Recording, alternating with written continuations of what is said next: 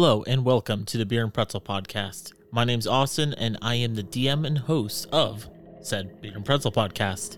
We're a podcast that examines different one-shot role-playing games. We play them. I usually do a review, sometimes with my other co-hosts or not, and we try to interview the creators of the games that we play.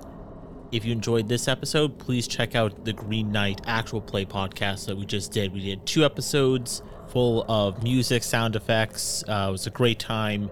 It was a good episode of uh, Brad, Travis, Becky, and I playing the Green Knight, uh, the fantasy role playing game based off of A24's recent film. We played the whole mini campaign arc from the box. And yeah, good episode. People should check it out. Jumping into the review of the Green Knight role playing game. So, first of all, I was a little skeptical going into this, of course, because usually movie tie ins to board games, role playing games, or video games are usually not great. But I was excited for this for a couple reasons. A24 films, they don't try to usually just try to get any kind of money they can off their films. They're not, you know, Disney or something. They usually put out great products in terms of the movies they produce and also the merchandise they put out from their movies. Uh, they have a lot of great stuff for the Lighthouse and Uncut Gems I want to purchase at some point soon. For the Green Knight role playing game, it was an interesting idea to take this movie and this tale based off a medieval poem and translate it to a role playing game in a really cool box that it comes in. So the Green Knight comes in a starter set. So it's like a lot of D and D starter sets, like the Rick and Morty starter set, the Stranger Things one. It basically the same size box. It's kind of weathered to look like an older game that's been put through use, and the cover art is great. Nice bright green, beautiful art of the Green Knight about to cut off the knight's head with the fox and the ghost in the background. Very nice looking box, and it also comes with a really cool little map. Uh, not exactly like super well made or anything. It's kind of put on kind of like cheap paper, but it's a nice little touch that shows, I assume to be Camelot and the surrounding cities of the land. And there's a couple of tie-ins to other A24 films, including Midsommar. Inside the box, of course, we have the GM guide that goes into how you play the game and the adventure that the game comes with, which is the classic Green Knight tale from the movie. Also, there are five different characters that comes as sheets, which we have what we have here. We got the hunter, the knight, the noble, the bard, and I think one more, a sorcerer. So five different classes to pick from. They're all pretty easy to fill out. The main questions that you answer, besides, uh, what are they? Where were you when you met the Green Knight? Why did you strike down the Green Knight? And what did you do in the year between then and now? That's the main thing that you really have to think about for these characters. Just pick on class, fill out the background questions, and then choose in a couple abilities and skills. You take two abilities and you pick four skills. The skills can be from the abilities that you've chosen or not. So, for example, courage, the ability has three skills intimidation, endurance, and authority if you were able to put your point into courage and into one or more of the skills, you would have plus four rather than just plus two. You get plus two from putting your points into abilities and plus two for putting a point into skills. So that's basically how you build the characters. You also choose one special move, and then you choose a virtue or vice for the character. It's kind of what adds to the role playing game element of it. So for virtue, you can choose if you want your character to be modest, uh, temperate, forgiving, generous, wise. Vice is the negative aspect to your character. So lazy, vengeful, proud, gluttonous, stuff like that. So characters, they don't take too long, less than 10 minutes, I would say. And at the top of the sheet, the only other thing that you track what your hit points would be in this game is the scale of dishonor, which ranges from 1 to 20. And that kind of ranges from if you are a knight of honor or dishonor. Do you do a lot of dishonorable actions or honorable actions throughout the campaign? I do give the game props for making an easy enough character creation concept to uh, put in the hands of the players. It doesn't take too long to make, and pretty much anyone can figure it out. So the game works for hardcore role playing game players and also people who are new to it, and maybe this is their first game of uh, a first role playing game at least, or maybe they're just fans of a movie and they just want to try this out, think it was a board game or whatnot. But the one thing, negative thing I would put against it is that I'm not aware of where I can get more character sheets. So once these are filled out, especially if they're done with a pen, they get kind of used up, especially with the dishonor and honor track, because it's constantly going up and down depending on how well you roll. So that section gets all kind of torn up. On their website, I hope I can find, but I've not seen anything in the rulebook or on the box saying that, hey, you can go to a certain website and download more character um, sheets if you need for future playthroughs and that's okay, I guess.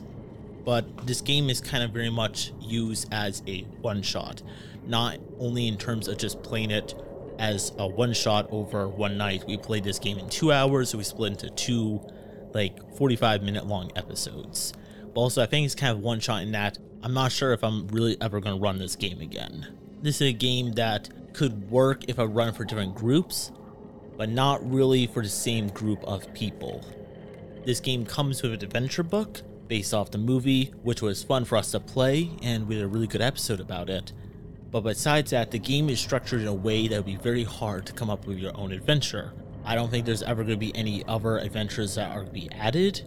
And there are a couple ones at the back of the book, which is pretty humorous, which are based off other A24 films. So, for example, when we get to the back of the book here. Um, so there's the Black Opal Adventure, which is based off Uncut Gems, the Winter Festival, which is of course based off Midsommar, and the Drunken Keepers, which is based off The Lighthouse. And those are like paragraph long ideas for future adventures you can do, but I think they're more kind of fluff for the adventure book or just for A24 film fanatics. Because how this game is set up in a positive and negative way is that the game is very well structured it is timed out in a way that your characters will live and die by the system. And if I had to make my own adventure, I think I would accidentally create it in a way that would either be too hard or too easy. Because this game works very well in the structure it gives. Now let's break that down. So, Green Knight role playing game I love for its mechanics. The mechanics are awesome in that you have one 20 sided die, which it comes with the game you get this really cool Green Knight, uh, black and green d20. Throughout the game, you just roll out one dice, no d6s, d8s, or anything else. Once a encounter happens, and we played, I think, four different encounters. So kind of like almost like a different act. This was kind of spread across four acts in a way. With the final act being the confrontation with the Green Knight. Every encounter, you roll kind of like an initiative, I forget which skill it is, but there's a skill that's directly used as like the initiative skill. Whoever gets the highest is the encounter leader. That character determines when an encounter ends. So if they believe that they've filled everything they need to do with this encounter, they can just end it. And that's important because every single round, you gain a point of dishonor. Like I said before, this game you have a range of 1 to 20 honor and dishonor points. And that directly shows what you need to roll to succeed. The game, you start at the beginning of the game with 10 honor. At that point, if you roll an honorable action, which most times you are rolling something honorable because you are supposed to be playing good characters, you're not playing evil characters. That's a good way for the game to end very quickly. You roll over at or above what your honor is. So at the beginning of the game, it's pretty much 50 50, but you also get your modifiers from your abilities and skills. But then after that, for every success you make, your honor goes up. For every failure you get, your dishonor goes down. So you get a lot of successes or failures in a row, and your honor and dishonor is going to jump all over the place. At the beginning, unfortunately, there was a lot of bad rolls in our playthrough. So because of that, people were having to try a roll like a 18 or 19 or higher to just succeed. If they start off with really strong rolls, the game might have got really easy because they would have to roll like I don't know five or better. And luckily, and I'm not sure with more playthroughs if this would be a consistent theme, our characters really struggled with having to meet the requirements of the honor system, except for Becky, who played pretty good, and the whole time she was having to try to get like a 14 or 15 or so. So pretty normal like Dungeon Dragons like difficulty class. Unlike Brad and Travis, who were having to get like 18 or 19, which was very difficult considering they only had like plus two or maximum plus four for their roll. Like what I was saying with honor and dishonor, what's interesting about this game is that it's not like Dungeon Dragons where it's very loose and open to encounters. An encounter starts with the DM describing the situation, and the players can have some discussion between themselves that's really set by whoever goes first. Because we describe what happens in the game we played, for example, one of the opening scenes, some bandits stepped out, kind of like an ambush, a classic D&D ambush. But they just killed a whole bunch of villagers who didn't pay them their toll before the characters showed up. And one of those uh, villagers escaped. They confront our heroes and they say, Hey, we got this really cool mace, a magical mace. If you go get that character who escaped, the villager, bring him back to us, we'll give it to you. Otherwise, pay the toll or get out of here. I think Travis was the first person to get the highest result on his initiative.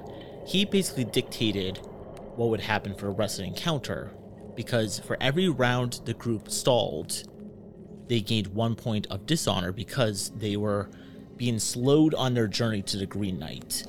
The Green Knight challenged all these characters one year hence. You have to come find me, and I'll give you the wound that you gave upon me.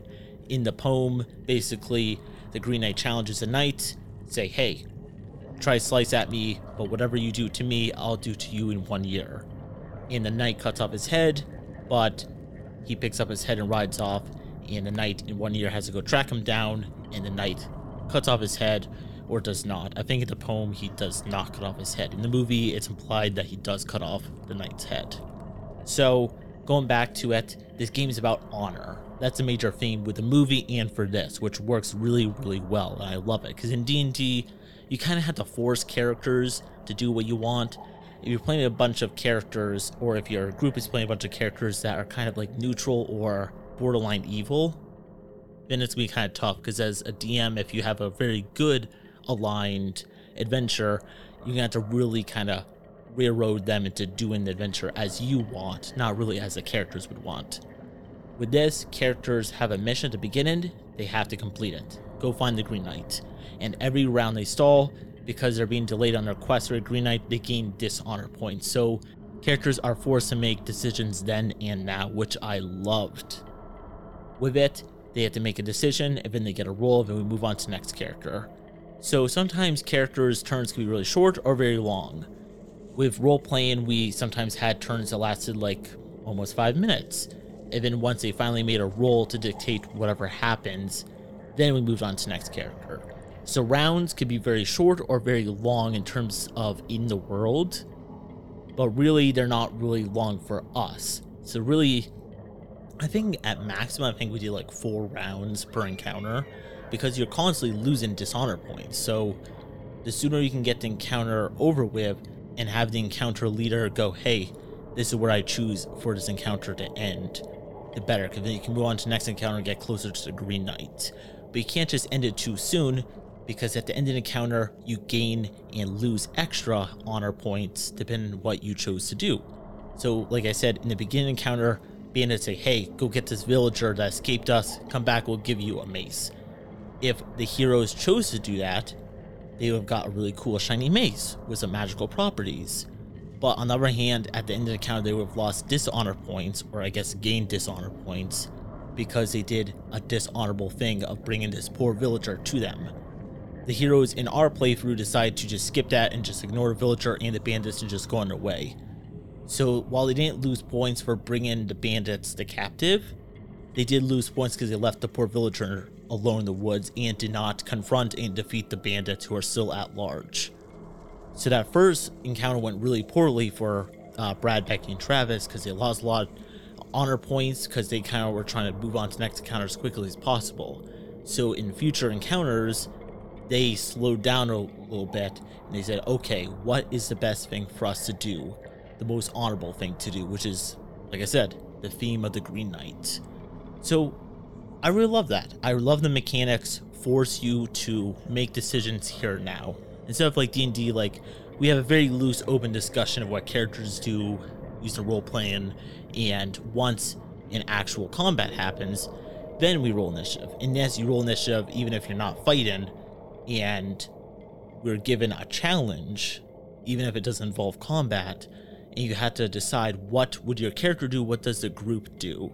But sometimes what the group does is dictated what by the person in front of you did. If one character goes off into the woods, the other characters are kind of forced to go with that character, which I love. So encounters are fairly short. Characters have to decide what is the best for my character and for the game, and then we move on. With every roll, you gain honor points or lose those honor points. So mechanics for me, spot on. Five out of five for me for how the mechanics in this game work. So for everything else in this game, presentation, I guess we'll give a rated.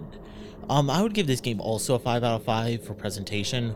I'm not a fan of the maps and the character sheets, which are kind of on cheap paper. The rest of the game, the box, the rule book, the art in the rule book are beautiful and matches the theme of the movie and also classic like Celtic medieval uh, stories. Uh, really well done presentation. The points that would be taken away from this game had nothing to do with the mechanics or really playing the game because the game itself was fun to do because it was very much different than D&D. There's a lot of medieval themed role-playing games out there. Of course, D&D is the most popular one, but this is the one that is very much different because of its mechanics.